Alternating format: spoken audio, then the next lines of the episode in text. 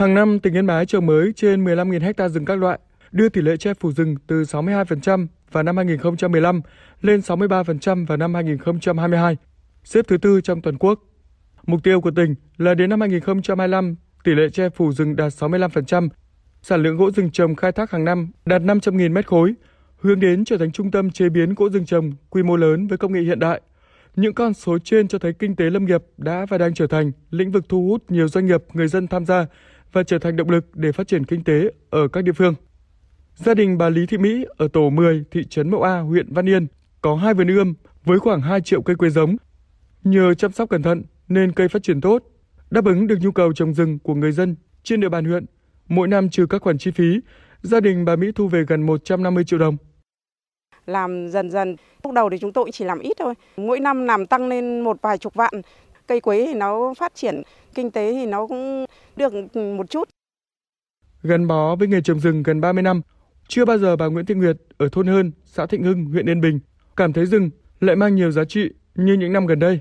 Bà Nguyệt chia sẻ, trước đây người dân địa phương có thói quen duy trì chu kỳ khai thác gỗ rừng trồng là 6 đến 7 năm, nhưng gần đây kéo dài chu kỳ lên hơn 10 năm nên giá thành cao hơn từ 1,5 đến 2 lần so với khai thác rừng non. Dưới tán rừng, các hộ cần phát triển thêm nghề nuôi ong, chăn nuôi gia cầm cho thu nhập khá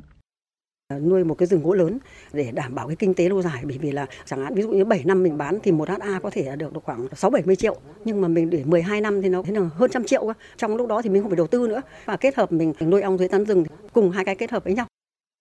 Ông Lương Xuân Trường, Chủ tịch Ủy ban nhân dân xã Thịnh Hưng, huyện Yên Bình cho biết, địa phương có trên 300 hộ có diện tích rừng từ 1 hecta trở lên. Xã luôn xác định phát triển lâm nghiệp không chỉ giảm nghèo mà còn là hướng làm giàu của người dân. Chúng tôi tiếp tục là tăng cường cái công tác chuyển giao khoa học kỹ thuật đến cho các hộ gia đình sản xuất để đưa những giống mới, cây con mới vào phát triển kinh tế. Thời gian qua để nâng cao chất lượng, giá trị rừng trồng, tỉnh Yên Bái đã chỉ đạo các địa phương thực hiện trồng rừng sản xuất theo hướng quản lý rừng bền vững FSC. Đến nay toàn tỉnh có gần 12.000 hecta rừng trồng được cấp chứng chỉ FSC. Phấn đấu khoảng 4 năm tới sẽ có khoảng 100.000 hecta rừng được cấp chứng chỉ này.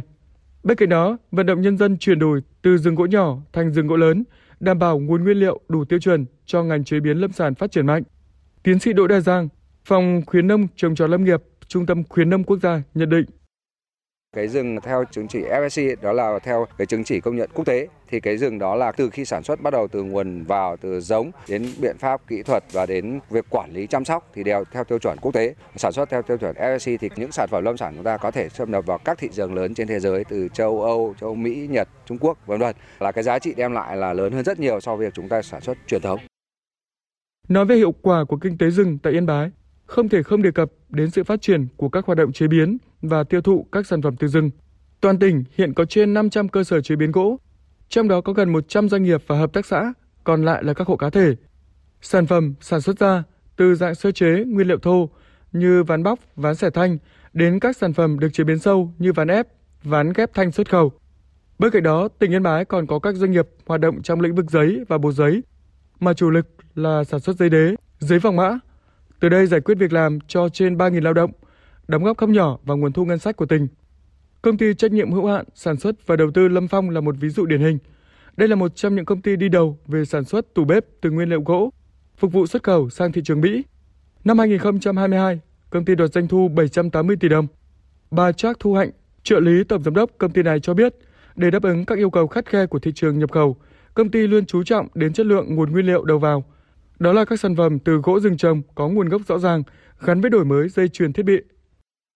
Sản xuất ở trên địa bàn Yên Bái rất là thuận lợi bởi vì rất nhiều những nhà máy cung cấp những cái nguyên liệu mà chúng tôi cần. Cái thị trường của công ty ở bên kia thì cũng tương đối là tốt. Hiện tại bây giờ đơn hàng nó gia tăng rất nhiều. Ông Nguyễn Văn Chữ, Phó Giám đốc Công ty Cổ phần Nông lâm sản thực phẩm Yên Bái, một trong những công ty nổi bật trong lĩnh vực chế biến giấy cho biết thêm. Chúng tôi cũng đã nâng cao chất lượng sản phẩm lên một bước nữa để đáp ứng được yêu cầu của cái thị trường ngày càng cao. Chúng tôi cũng đã cải tiến một số các cái thiết bị trong dây chuyền công nghệ cho một số cán bộ kỹ thuật đi học hỏi ở các đơn vị có tiêu chuẩn cao hơn để về áp dụng vào công ty chúng tôi.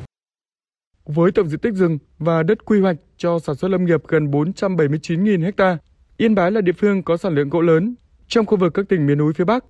mỗi năm có thể khai thác gần 700.000 mét khối gỗ các loại và trên 150.000 tấn tre, vầu nứa. Lợi thế này đã và đang được các doanh nghiệp trên địa bàn tận dụng nhằm mục tiêu đa dạng hóa sản xuất, gia tăng doanh thu, góp phần vào sự phát triển chung của kinh tế địa phương.